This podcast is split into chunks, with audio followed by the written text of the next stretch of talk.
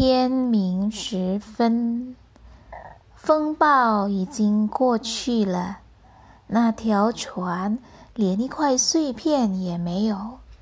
鲜红的太阳升起来了，在水上光耀的照着。它似乎在这位王子的脸上注入了生命。不过，他的眼睛仍然是闭着的。小人鱼把他清秀的高额吻了一下，把他头时的长发立移向脑后。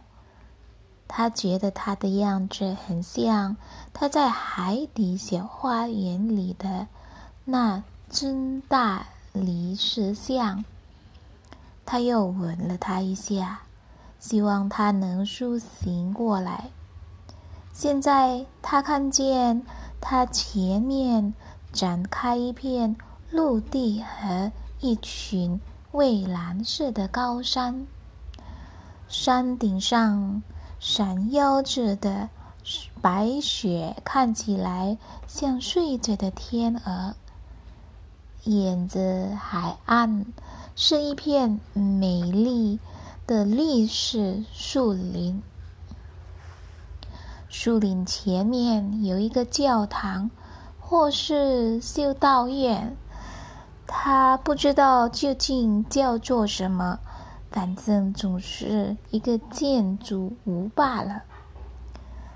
他的花园里长着一些柠檬和橘子树，门前立着很高的棕榈，还在这儿形成一个小湾，水是非常平静的。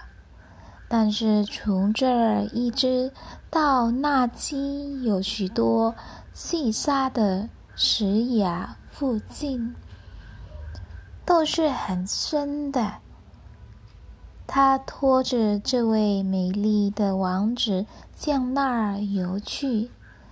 他把它放到沙上，非常仔细的使他的头高高的。